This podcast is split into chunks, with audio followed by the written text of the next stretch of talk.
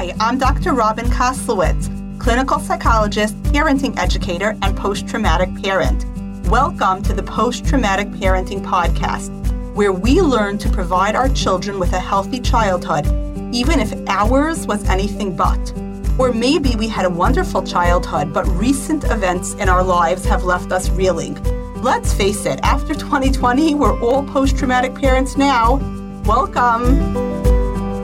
Today, I'm talking to Dr. Kelly Odenweller. She's a professor of psychology and communication at Iowa State University.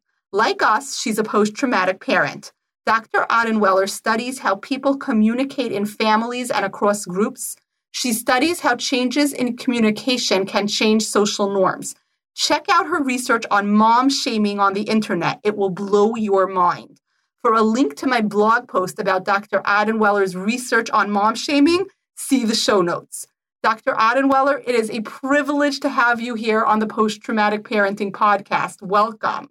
The analogy I think that I have is that is the concept not to mention another like mommy war word but it's almost like a vaccination or an inoculation right because yeah. yes. what i'm trying to do is in a very safe dose give you a little bit of failure or a little bit of anxiety yeah, yeah. right so that your brain learns to metabolize that experience of anxiety, mm-hmm. right? So yeah. I, I, I, want you to have, I, I don't want you to not have your panic attack. When you come into therapy, right, I want you to have your panic attack or I can't help you learn how to manage panic yeah. attacks.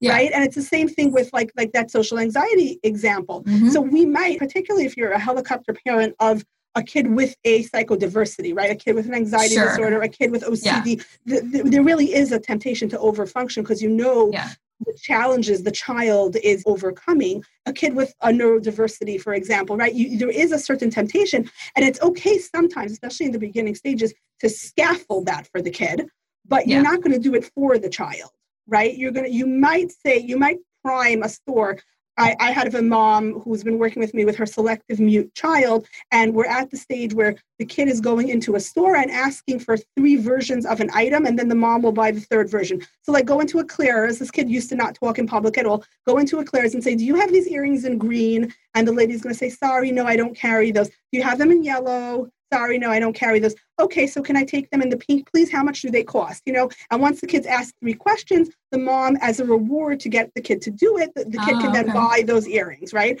Yeah. Um, so we might at the beginning stages scaffold it, right? We might have the mom call the Claire's in advance and say, you know, so that we don't get that really brusque, mean sales girl who might inadvertently reinforce the anxiety sure. at the beginning. But then there will come a point where we fade out the scaffolding when the kid's done it enough times that that's not scary. Yeah. And it's the same thing in a school, right? If you're having a play date and you're four, the moms are going to get very involved and make sure that we're sharing and we're talking nicely to each other and, you know, we're not getting too wild or too rough because we're four, but we're not doing that when we're in fourth grade, right? Right. Like we, we fade out the scaffolding. It's normal to have the scaffolding, right? It's normal to be extremely responsive to an infant. That's what sure. we're supposed to do. But the yes. infant starts growing up, and then there's that level of responsiveness is no longer right. If my if my six month old is crying and crying, I'm going to do everything I can to comfort them. Right. If my four year old is crying and crying, and they're just really overstimulated, and they're mad because I didn't give them a second ice pop or something, right? Yeah. yeah. I might not comfort them. I might say like, "I'm so sorry that you're sad," but no means no, right? And let them cry it out because what would be terrible for a six month old is not terrible for a four year old, right. certainly not terrible for a 14 year old, right? Exactly. Yeah. Yeah, you're exactly right. And, and well, and you're talking about, I think undoing the helicopter parenting is not enabling those behaviors. It's like setting limits for yourself and for them, and then enforcing a certain consequence so that we're not enabling and and we're not allowing ourselves to to be the enabler, like uh, like allowing that separation. And tantrum as a 14 year old, well, that suggests that they've probably everything's always been real rosy and easy, and they haven't had limits or consequences, or at least not consistent basis. And so, if I'm a helicopter parent of a 14 year old and I notice and I'm mindful, I'm conscious of that behavior, I can undo that by in in that one moment you know and then in a series of moments later i can i can say to my kid like you need to work through this you need to figure this out and and they're 14 and if they don't have those skills yet, it is going to be really hard to develop them in right. that 14 year old. But but it can be done through that like crying it out, whatever that looks like as a 14 year old, allowing them have that time. I, I say to my kids, like that pain or that uncomfortable, and I'm not talking traumatic pain, but like that right. discomfort, like being upset, that those sometimes those feelings are good because that means that there's an, a learning opportunity in there somewhere. You can kind of work right. through like, why do I feel so frustrated? Why am I so angry? Those emotions are really healthy if you're going to sit, you know, if you're going to take the time to think through why am I here and what can I do differently next time. Right. And, like what have I learned? Even if it's yeah. something like where the kid really did get like a let's say a bad mark on a test or something like that because they they were overconfident or something like that okay yeah. so what have we learned for next time like it sounds like you thought chemistry would be an easy subject to study it turned out it was harder than you thought looks like next time you're going to have to you know study a little bit in advance now that's not to say that if the kid's really struggling i might not hire a tutor but you know okay right. i'll hire sure. the tutor but it's your job to like find the tutor meet with the tutor make sure that you're managing Show your up. time around the tutor you know showing up all that kind of stuff it's not my job right my job is to pay for the tutor because as your mom you're struggling with this course that you need to graduate yeah. and as your mom that's an appropriate thing that i'll do i will pay for the tutor but i'm not gonna i'm not gonna be like reminding you oh you have tutoring today at three o'clock oh don't forget your tutoring oh did you do your work right. for your tutoring like no yeah yep yeah and, and I, I find that the your questions about and your and your writing and your research about burnout to be really interesting because I do think that at some point if we don't undo those types of behaviors that we as as parents and engaging in the mommy wars trying to fulfill those motherhood standards we are going to burn out about you know it's it's going to take such a, a toll on us because no one can be perfect we cannot be constantly facilitating our kids success. We can't always be there with the, the energy, the investment that it takes um, certainly wears on our mental health as as mothers. And and so yeah too much of it. And i think your question about well what happens to helicopter parenting is an interesting one to explore because i mean there are parents that do it until their their children are adults. So it is possible to be sustained but at what cost to right at what cost exactly yeah and we already know the cost that it has on the kids. There's already enough research to show the negative effects of it on the kids, but at what cost for the parents? And same thing with the competition among moms, the cost, it, it weighs on our mental health, on our physical health, it weighs on the, our family life because if we feel we're not confident in ourselves, that comes through in the way that we parent. Maybe that and and one argument, one something that I'm exploring right now is is are the pressures that we feel as moms leading us to be helicopter parents? Because we want to be perfect as women. We're trying to be perfect moms. Does that influence us then to be helicopter parents so that our kids are perfect? And and we're so much invested in our kids outcomes because it reflects on our mothering skills. And so i'm, I'm really interested in kind of that trajectory of how the pressures we put on ourselves then influence the pressures we're putting on our kids Wow, that's really interesting. It sounds like, you know, it's going to be one of those one of those studies where you're really asking parents to reflect on things that they'd almost rather not think about. Yeah. Yeah. That's right. Really and interesting. motives. Um, right now I have a study where I ask the kids to report on their parents' helicopter parenting and and then the like I said, their romantic relationships. Um, so there'll be a little bit of the kids' perceptions of their parents. But yes, the next step is then getting parents to reflect on what they are doing. Um, and that's really difficult. One, a lot of parents aren't mindful, they're not aware of what they're doing to even, you know, be able to speak about it or to rate or reflect on the different things they do on a daily basis. And certainly even more difficult is their motives behind it. Right. as a therapist i'm sure that's a, a difficult question to get people to explain well why are you doing that? Why did you do that? Like thinking thinking through the choices that were made. But i think that is important for mothering in parenting is is to for, is to realize well why are we doing that? And i think going back to your post traumatic parents is if i know if i'm if i'm mindful about those experiences that i had and i know i don't want to repeat them then i can put more effort into doing a better job. And i think that's where we need to go next with mommy wars and helicopter parenting really knowing the motives behind it because once we know the root of it then we can start to to change. We can be much more mindful because it's suddenly like wait a minute. I know for myself i had this experience. I was at a um, I was at a at a family event and one and a young like a young relative of mine like a young mother um, made a really elaborate beautiful cake. And i was about to say something like oh i wish i had time for baking and then i said why can't i just compliment her and say oh that's such a beautiful cake you're so talented yeah, you you're yeah. so you must have worked so hard on it that's amazing why did I need to go to like almost a competitive statement, like remind the world, like, hey, I'm a doctor, I don't have time for like, you know, baking.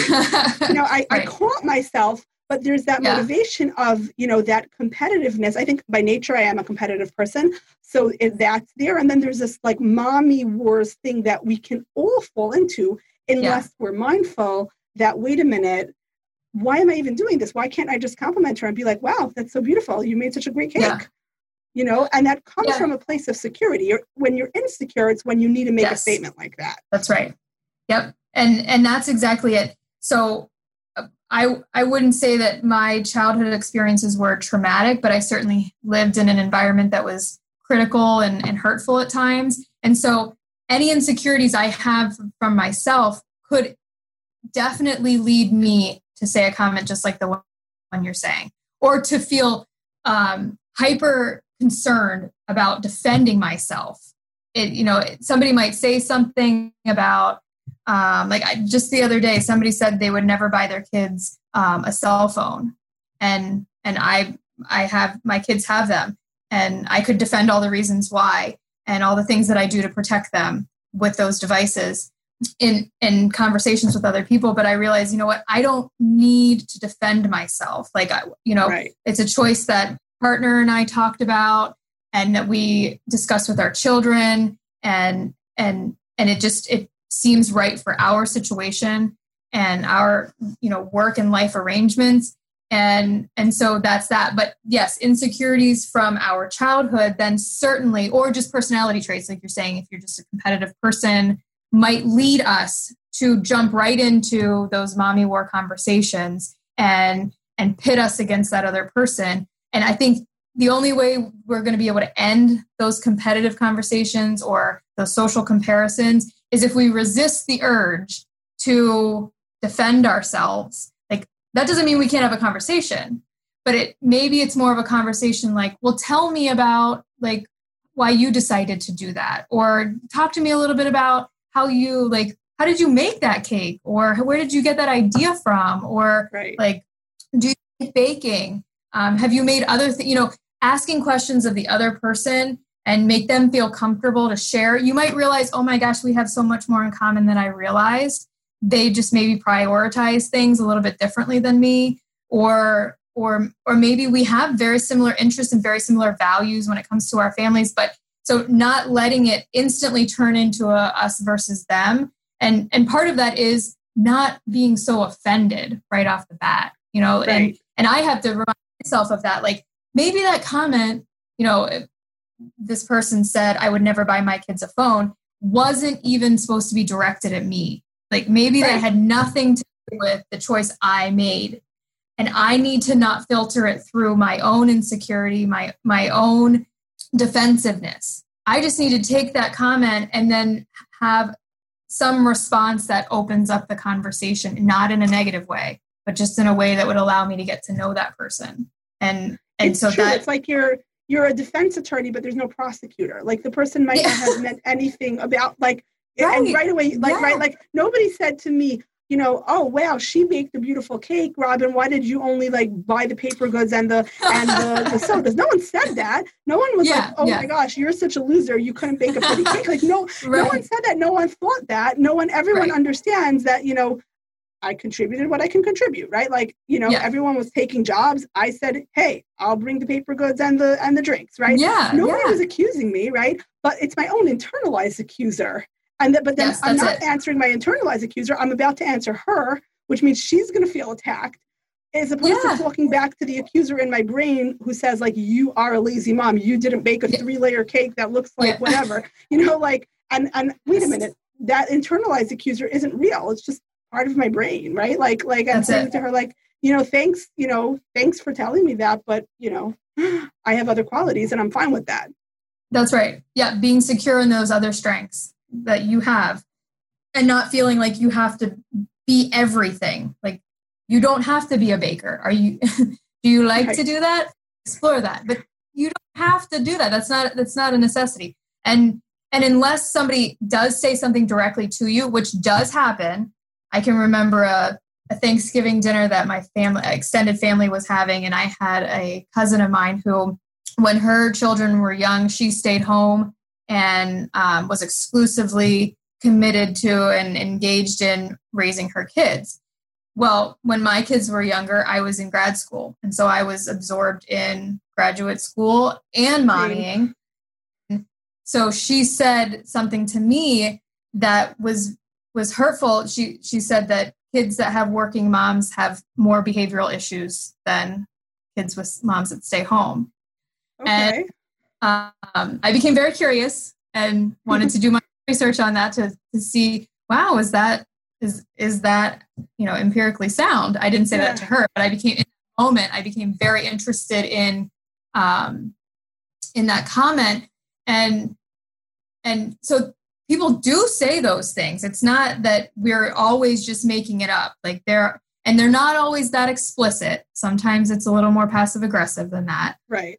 Um, and in and when somebody does really attack us or uh, or when somebody really does say something to us that we perceive to be attacking, because again, they may not have intended it, they may not have realized, but if we perceive it, then the onus is on us to respond in a way that that doesn't fuel the fire. Like, and that's really, hard, you know, when you feel like you've been criticized. Um, you know, we already have all these, like you said, those internal monsters talking to us, and then you have this external comment that's right. just, but the onus is on us to say, I don't agree. Here's what I know. Here's, um, you know, you can use it as an as a way to educate. And and in, after I did some more research on it, my subsequent comments were that is actually not supported. I mean that it's about quality of interaction, not quantity of interaction. And and so I use that in a, a follow up conversation. Um, just to kind of explain like well you know i don't necessarily agree i think we all kind of have our own um, we're all making our own choices but um, I, when i do spend time with my kids maybe at the end of the day or on a weekend i choose to make that time um, meaningful with them and, and and to me that's what really matters and again so you can certainly educate but it's not taking that defensive defensive tone to fuel right. that competition because that person's opinion isn't what's going to influence the outcome anyway, right? It's just yes. her opinion. You know, here and there, people sometimes become evangelists for certain, like, you know, things like, you know, nutrition or organic cooking or, you know, whatever. And maybe it really like changed their lives, right? And it, and it really helps sure. with something. So then they sometimes feel the need to share that with the world. And that can sometimes come across to another mom as being attacked, right? Like as mom right. shaming, right? but it comes from a place of like this changed my life you have to do this you know like someone starts yeah. a new diet you have to try it oh my gosh i feel so much better right like there's a there's like there's this evangelical feeling about when you discover something new that sometimes to another mom can start that that's where sometimes a war comes from because yeah. like i've discovered this i want to share it with the world. But yeah. then and then when another person is like eh i don't know not for me it feels like a threat like like like no but you just have to try it right? But we have to be like it's okay she's an evangelist right now. She like you know she she feels like this changed her life. It's so important to her but it's her opinion. Like ultimately it's her opinion. And here and there sometimes someone does give us feedback and the feedback is helpful. And when we're non-defensive we can hear it and say oh you know what? Maybe i actually should try that you know? Sometimes yeah. someone will say something even about one of our kids um, they'll notice something and they'll say something and sometimes it's helpful. You know like you know you know my you know when my son had that problem i found a really great speech therapist who helped him with it or whatever right? And yeah. it might feel in the moment like a little attacking but oh it's just feedback okay you know maybe that's yeah. actually good information that i can you know utilize. Right. Well and and i think a little bit of it is if it's a in group member so it's somebody that's just like me giving me that feedback i usually take it a little bit better. But when it's somebody who is like in the other group, so my cousin was a stay at home mom and I was a considered myself to be a working mom, her feedback to me was instantly perceived to be negative, critical, offensive. Right. One of my working mom friends had said, Hey, you know what? I think stay at home mom kids are just, they're a little bit more better behaved.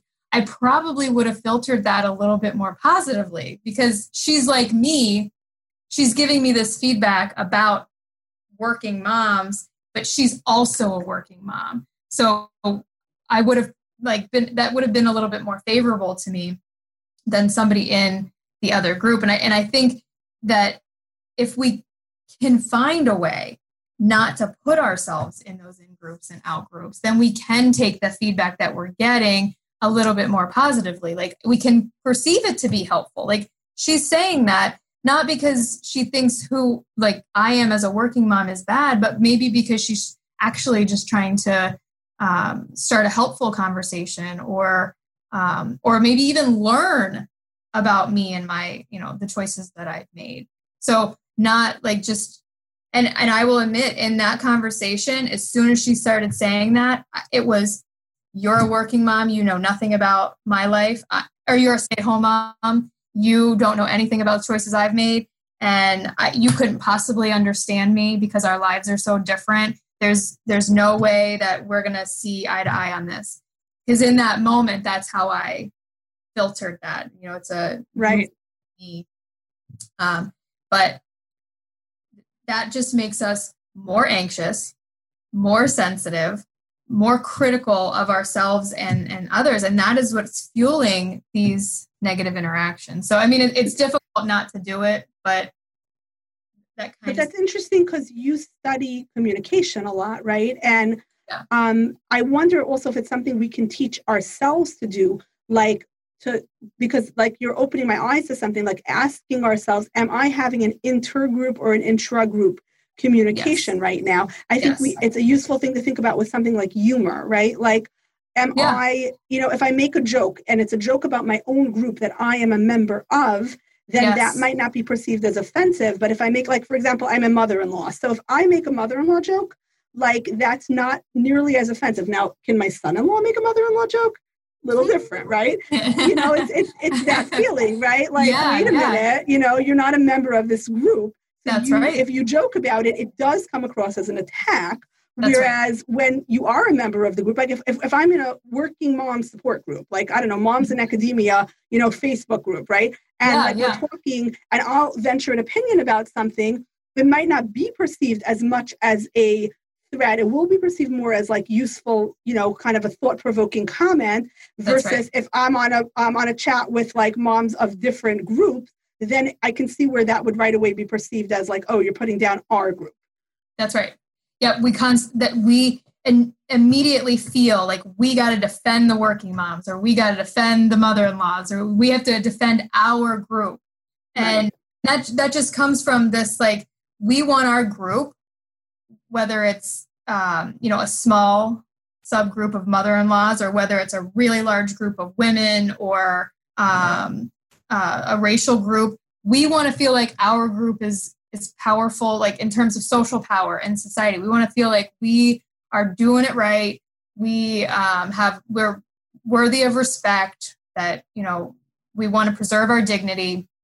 And so if we think someone from the out group is trying to attack us like that throws us right into fight mode because we want to make right. sure that our group sustains any power that it currently has, or we want to gain more power, whatever might be the case. And so that fuels a lot of what's going on with moms because we, like this, the research that I've done on these stereotypes, we put moms in a bunch of different groups.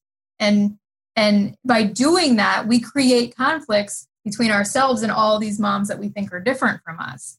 and and, and as women we can't be doing that i mean we already have so much criticism coming from men and and people and even other women who think negative things about women um, so if we're further dividing ourselves then how can we expect men or, or people outside of our group to treat take us seriously like because we're right. not treating each other respectfully um, so we we got to stop that she's a stay at home i'm a working um, she lets her kids on devices i don't kind of thing like that right.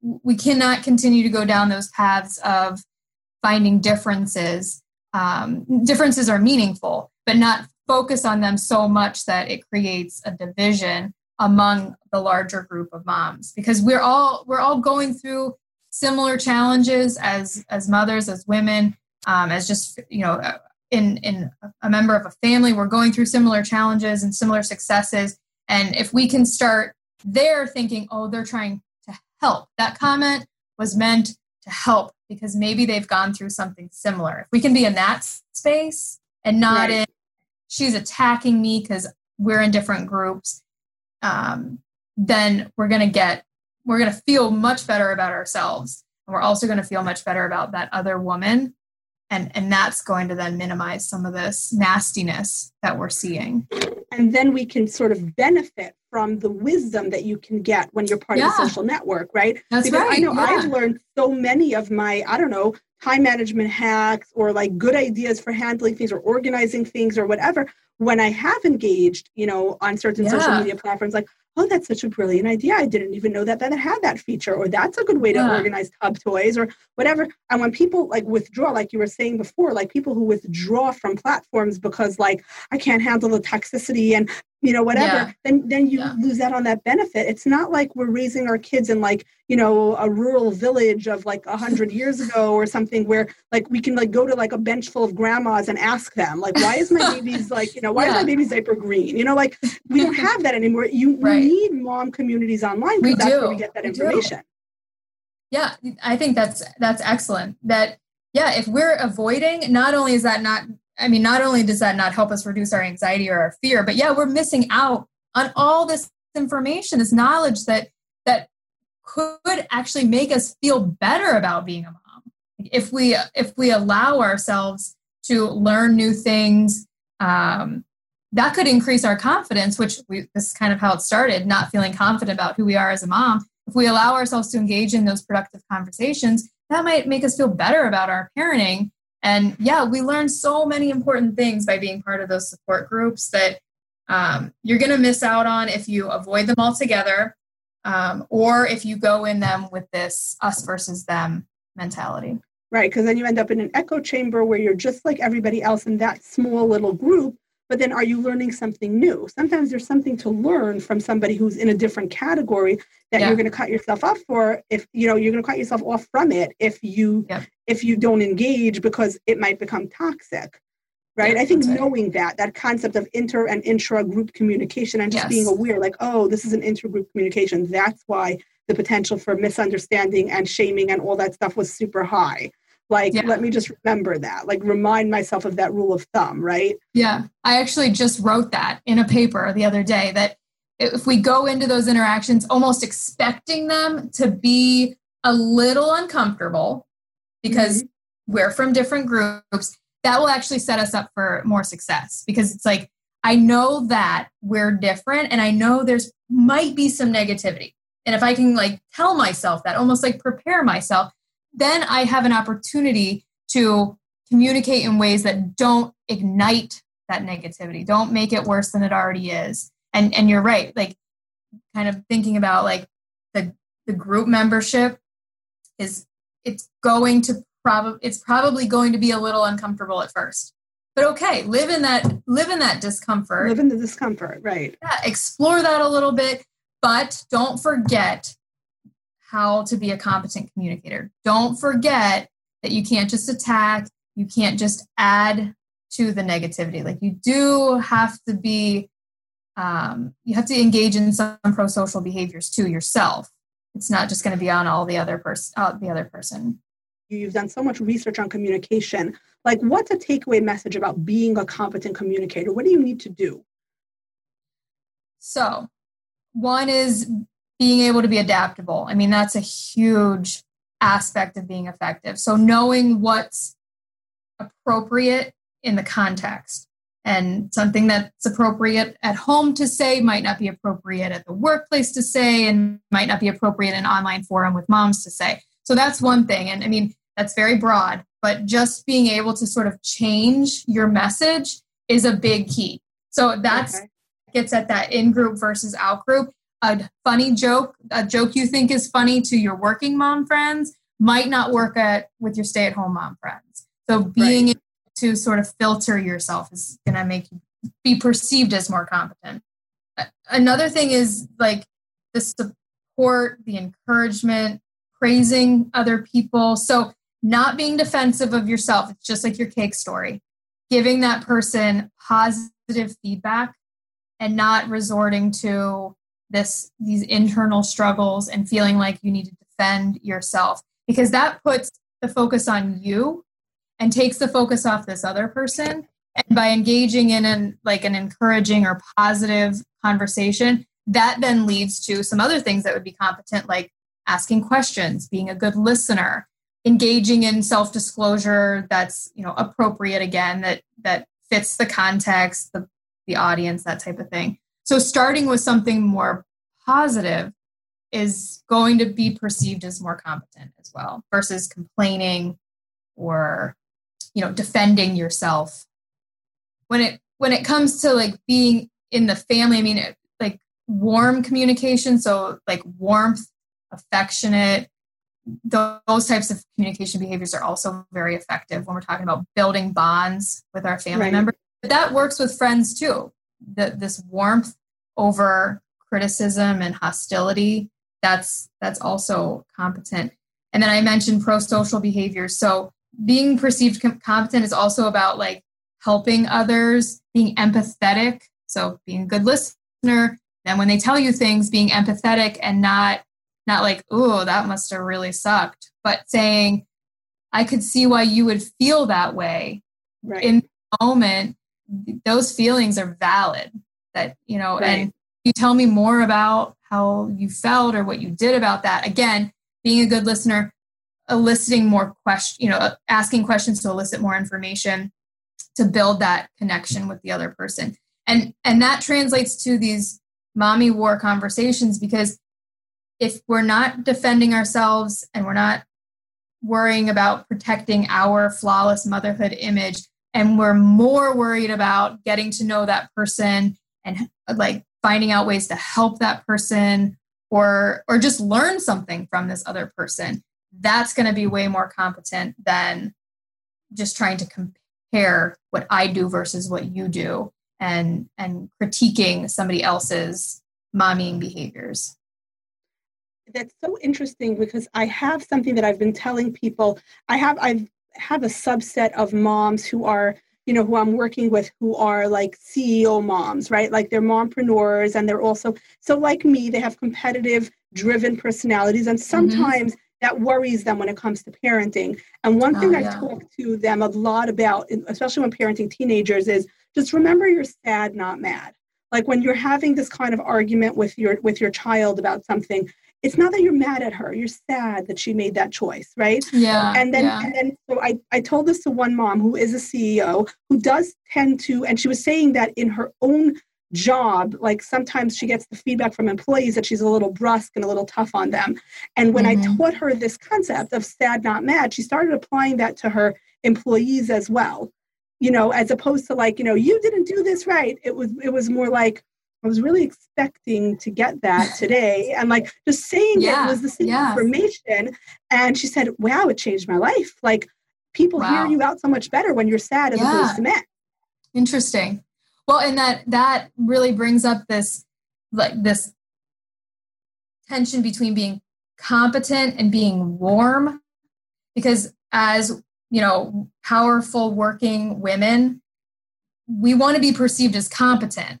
and oftentimes that leads us to engage in communication behaviors that maybe are a little bit more aggressive or dominating or controlling or are just a little bit hostile because we really we want to earn people's respect and, and we feel like you know the only way to do that is if we come out with this very masculine communication style. And, right. and times that is very productive. However, as women, we also are expected to have the warmth attached to it.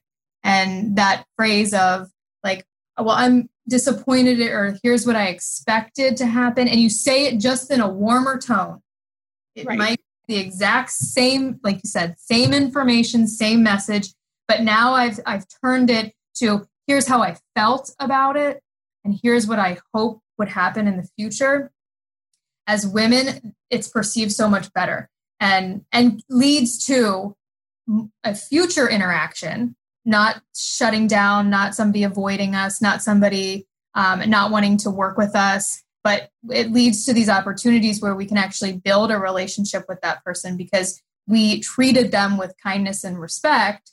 We still demanded excellence perhaps out of them but we said it in a way that allowed them to feel just a little bit more open with us a little bit more comfortable with us. And now they are more motivated to work hard because they feel right. like like that you have cultivated a just a, a stronger more uh, meaningful relationship with me right it's also i mean what's going to be more effective in terms of the communication yeah. like if i want that report on my desk by a certain time so saying to the employee something like you know, and I'm not an expert in, in employee boss, like, you know, communication. That's not what I study. That's not what I do. But saying something like, I expected that on my desk by 11, and I am going to need that report by close of business today. So, what's your plan for making sure that happens is mm-hmm. so much more effective than like, how could you not have done this? And, right. you know, like, it's yep. responsible of you. Which one is going to actually get the report on my desk right. by close of business today, right? Because that's, right. that's yeah. all I care about. I know I've had that in here and there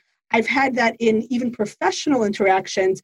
Um, mm-hmm. Sometimes, like, I've had people make statements that I felt were very offensive about particular groups I belong to.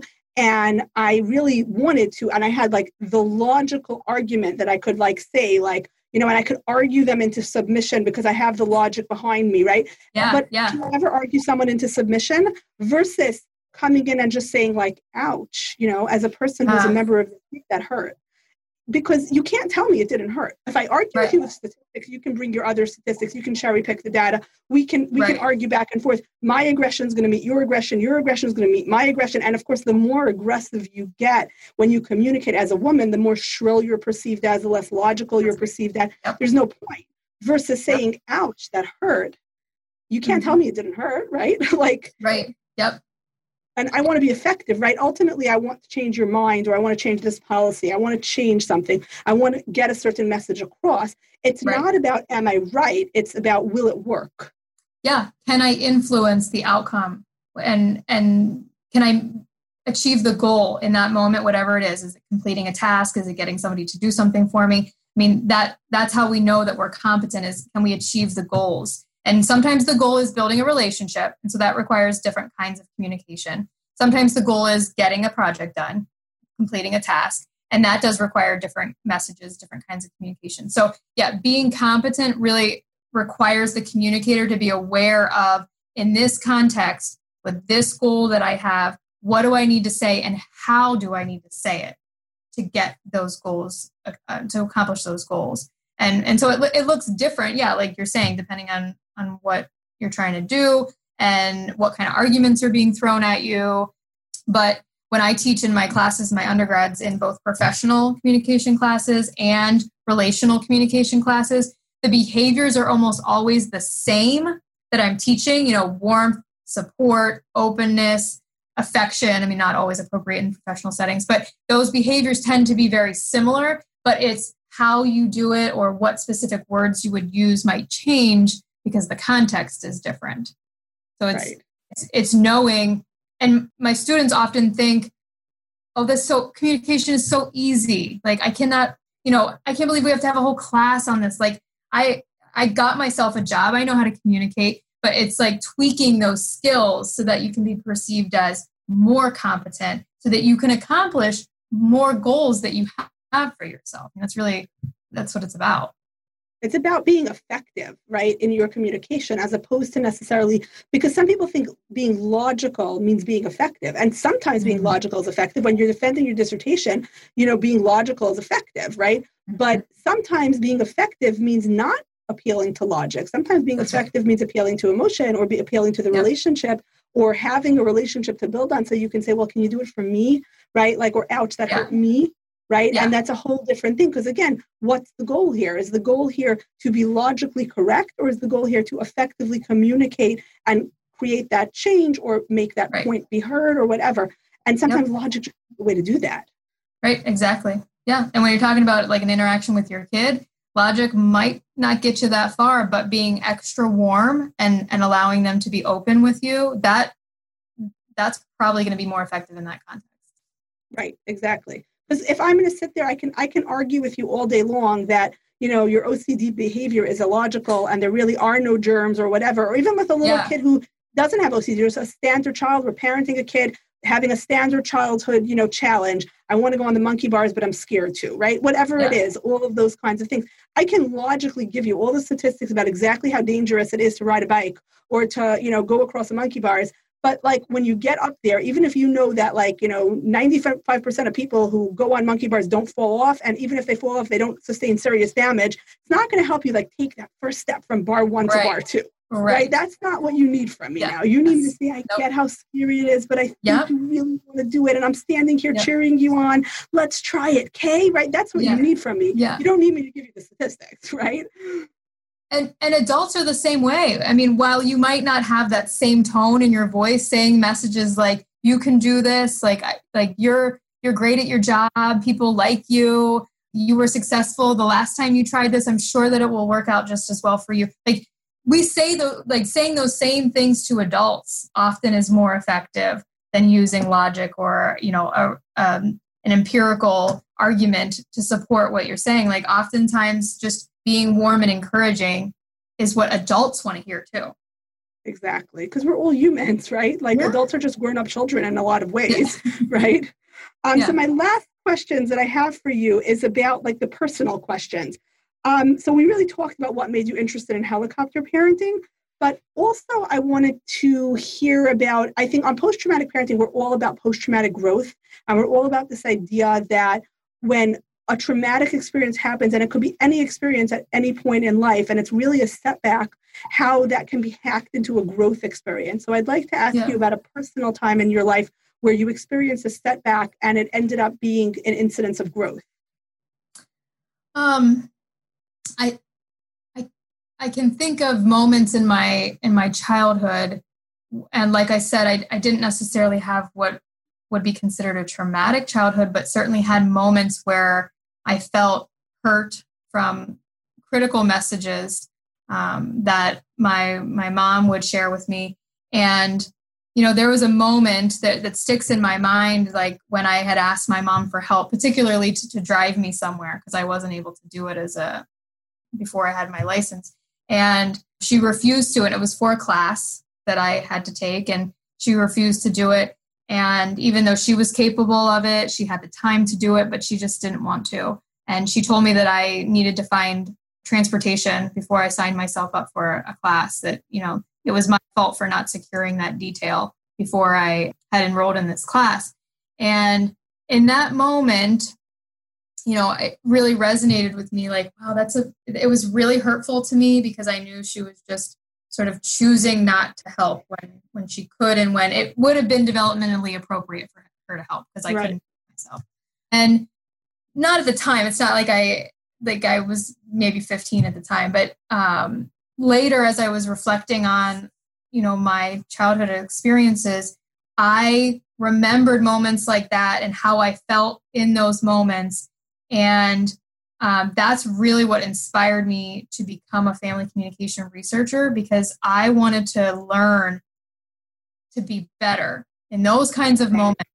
What could I say that would be better? Because I'm sure, you know, and, and at the time I didn't even know if I was going to be a mom, but I knew that I wanted to just be a more competent communicator, whatever that whatever the setting was i wanted to make other people feel better about themselves versus being critical and make them feel unworthy or like they were making bad choices.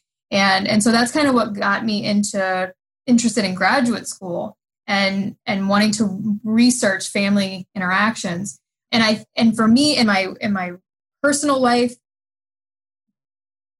what helps me grow and what helps me avoid those types of situations and i and you write about this in your in your work is is changing the narrative like doing something right. different than what i knew as a child and we talked a little bit about this today already it's just there's modeling and then there's compensating and i i wanted to be compensate i wanted to be one of those compensators i wanted to do something the opposite or just something different than how I was communicated to. And and so my growth is every day, you know, reminding myself I'm not perfect. I make lots of different mistakes in my romantic relationship, in my relationship with my kids at work. But one thing that's really important to me is admitting mistakes. So admitting that, you know, I messed up. I was stressed, I was tired, I maybe said that in a in a nastier way than I should have and you know and going to my kids and saying i'm really sorry that i yelled back i'm really sorry that's was probably hurtful to you and i it was not my intention to hurt you. And next time i'm here's how i'm going to handle it better. And those were that's something that was definitely lacking in my upbringing is like the admitting mistake and and, and taking ownership of of hurting somebody else. And and so as i do more research in my work life, I take that into my home life and, and just try to be mindful every day that, you know, I'm going to make a lot of mistakes because we're life, life is busy. You don't always have to sit down and say, here's how I should do it. Sometimes you just react and you go to what you know or right. what would be. Um, but growth for me means admitting that I'm human and apologizing, trying to get forgiveness from those people that are important to me and wow um, and i think that you know i think it makes a difference in my kids lives because i can go you know I, we can have a bad moment and i can go in later and i can say i felt now that i'm thinking about it i feel like i handled that really poorly and that gives gives us an opportunity to have a conversation about it and for my my son or my daughter to share their feelings like why that upset them because I want them to be able to articulate those feelings. And even if it's me that caused it, which isn't always easy to hear. Right. I want that conversation to occur because that, again, was something that was lacking. Never really had an outlet to explain here's why I was so hurt, or here, here's what I would love for you to do next time.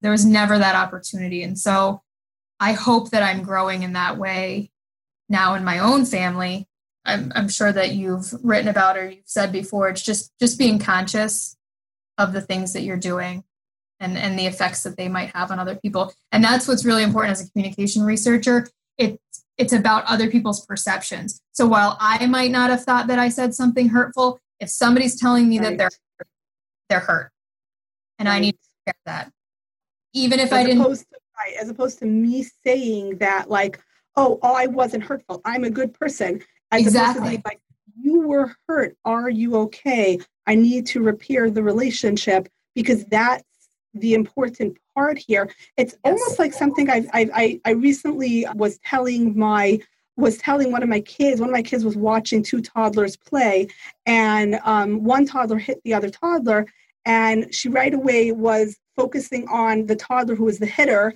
Like, why did you do that? You can't hit. I said, first focus your attention on the child who was hit, right? Yeah. We can we can reprimand the child who did the hitting later, yeah, right? Yeah. Like that's a different conversation. Where are you putting your attention?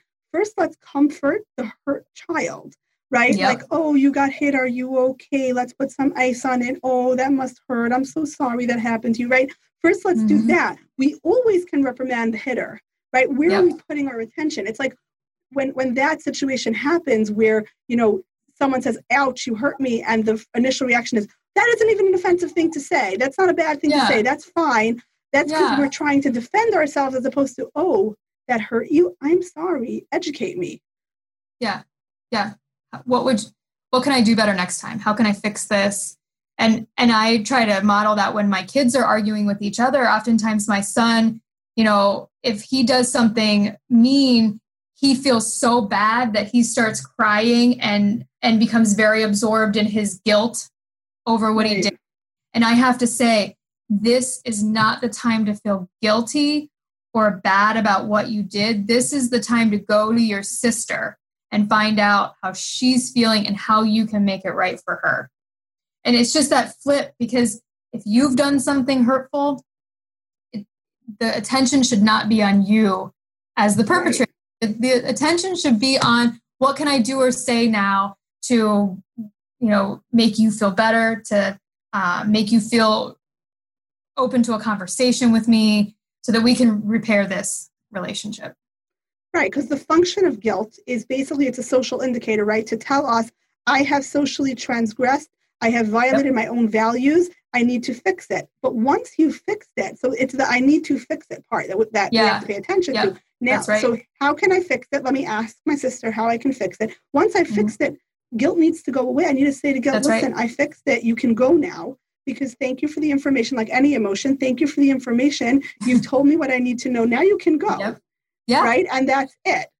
Yep as long as you are going to put in the effort to avoid that similar situation in the future of course because you're going to make you're going to go through those steps to make it right then you should just start to focus on what are those things i need to do consistently to make it right so something right. i teach post-traumatic parents a lot is the concept that it's not about the rupture it's always about the repair right mm-hmm. in any relationship in a therapeutic relationship in a parenting relationship so ruptures will happen inevitably. And I think almost helicopter parenting is about making sure the rupture never happens. Ruptures yeah, are going to yeah, happen and then we can repair them. Like I could make a mistake. My kid could tell me a story and I could like be listening with half an ear and it's a really upsetting story and I didn't quite pay enough attention to it because I was preoccupied with something else. I, I may make a mistake like that, right? Yeah. But can yeah. I go later and say, wow, you were telling me a really painful story and I wasn't paying much attention. I want you to tell me the story again. I want to I want to give you the attention you deserve now. It's the repair experience that matters. Yeah we're going to rupture. We're going to mess up. We're going to we're yep. going to drop a ball. That will happen but can we yes. fix it? Yep. That's exactly it. And and and when i think about how do i heal from those moments in my my childhood where i didn't have an opportunity to discuss the ruptures so that there was no opportunity to repair that's I, I know now that that is what's very important. I'm not trying to avoid rupture. I mean, I guess I am trying to avoid some ruptures. I don't want anything unnecessary ones, right? Yeah, uh, yeah. Um, but I really focus on like I, I like that you say that the repair part and the the conscious effort to do better next time. I think it's so interesting to me that every researcher whose research I'm fascinated by, there's always this personal story, like your personal story about how does communication work in families? Is there a better way to communicate? How how and why do we not listen to each other or mishear each other or not allow each other to communicate that ultimately sparked such fascinating research? I, I just yeah. think that's the whole concept of resilience and post-traumatic growth and it's not necessarily that someone's traumatized we're like oh my goodness this terrible thing happened sometimes yeah. it's just experiences that couldn't be metabolized or that were difficult that then lead us to feel uncomfortable which lead us to yeah. transform them in some way and that that's really what you're talking about that transformative mm-hmm. experience of getting curious and saying i bet there's something here i want to study it i want to get this right because yeah. it's like a burning question for you yeah that exactly. That is what fueled it. And and it it was multiple as when i looked back when i actually had the mental capacity to analyze those childhood experiences i mean i always knew that i felt negative i felt hurt but i didn't have the capacity to really think through what why i felt hurt or you know what messages i was receiving that might have contributed to that pain. But once i got into college and i and i i had those despite having a helicopter parent i had those skills to think independently and so it's not like all hope is lost is what i'm saying. Like you can right of course. you can still move past it. But yeah i had that curiosity. I had that uh, ability to start analyzing those experiences and and want to learn more about them to help other people. Right. And that is, I mean, that is our post traumatic journey when for everything, even if even if we're not traumatized, but that journey of like, this was hard for me, which made me curious, which made me want to yeah. find out more. And then a lot of other people are saying, wow, this is brilliant. Like, I want to yeah. learn this too, right? Because whatever our question is, and it doesn't matter what it is, maybe it's about how to yeah. bake a better cake. There's probably someone else who wants to know that too, Absolutely. right? Absolutely. Yeah. Yeah. And, and ourselves to be part of those conversations. It's just interesting how things are so woven together. Allowing ourselves to be part of a conversation so that we can learn from them and not feel the urge to defend ourselves, not feel the urge to preserve, you know, our face. Like it's okay if people think that we have made a mistake. Like I can still feel good about myself. And and and that's like the experiences that I had as a child were um mistakes were not okay. And so I certainly wasn't going to admit when I made one. Right not to my kids certainly because then that would just be accepting failure as a parent and that wasn't going to be acceptable and and so as i look at conversations between moms now i think there's a little bit of that going on like i i don't want to admit that i've done something wrong and actually i'm going to hide behind this inauthentic mirror because i can never let somebody see my failure. And in doing that in that inauthenticity is only fueling these very superficial and often negative conversations because nobody gets to know each other as as real people. It's right. It's preservation so that you think i'm a good mom you think i'm a good person. Right because because like the the possibility of failure is intolerable yeah. That's it. Right. Makes a lot of sense. Thank you so much. This was such i could talk to you like all day because this was yeah, such an thank you. This was really fun.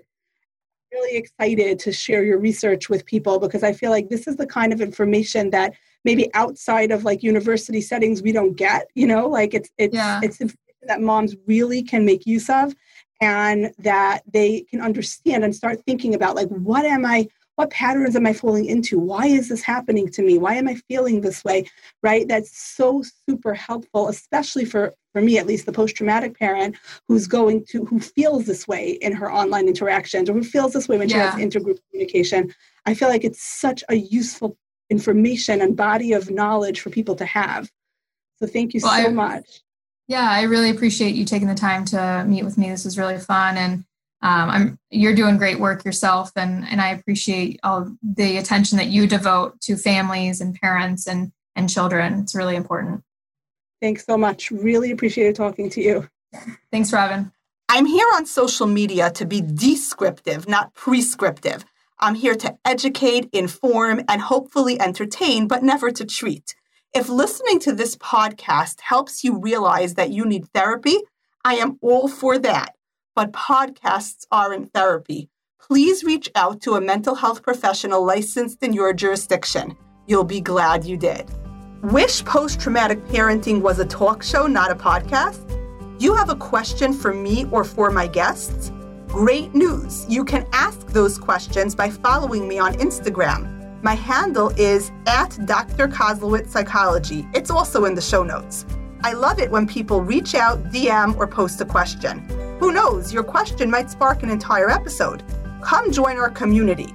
We get it. We're post traumatic parents too. Can't wait to hear from you.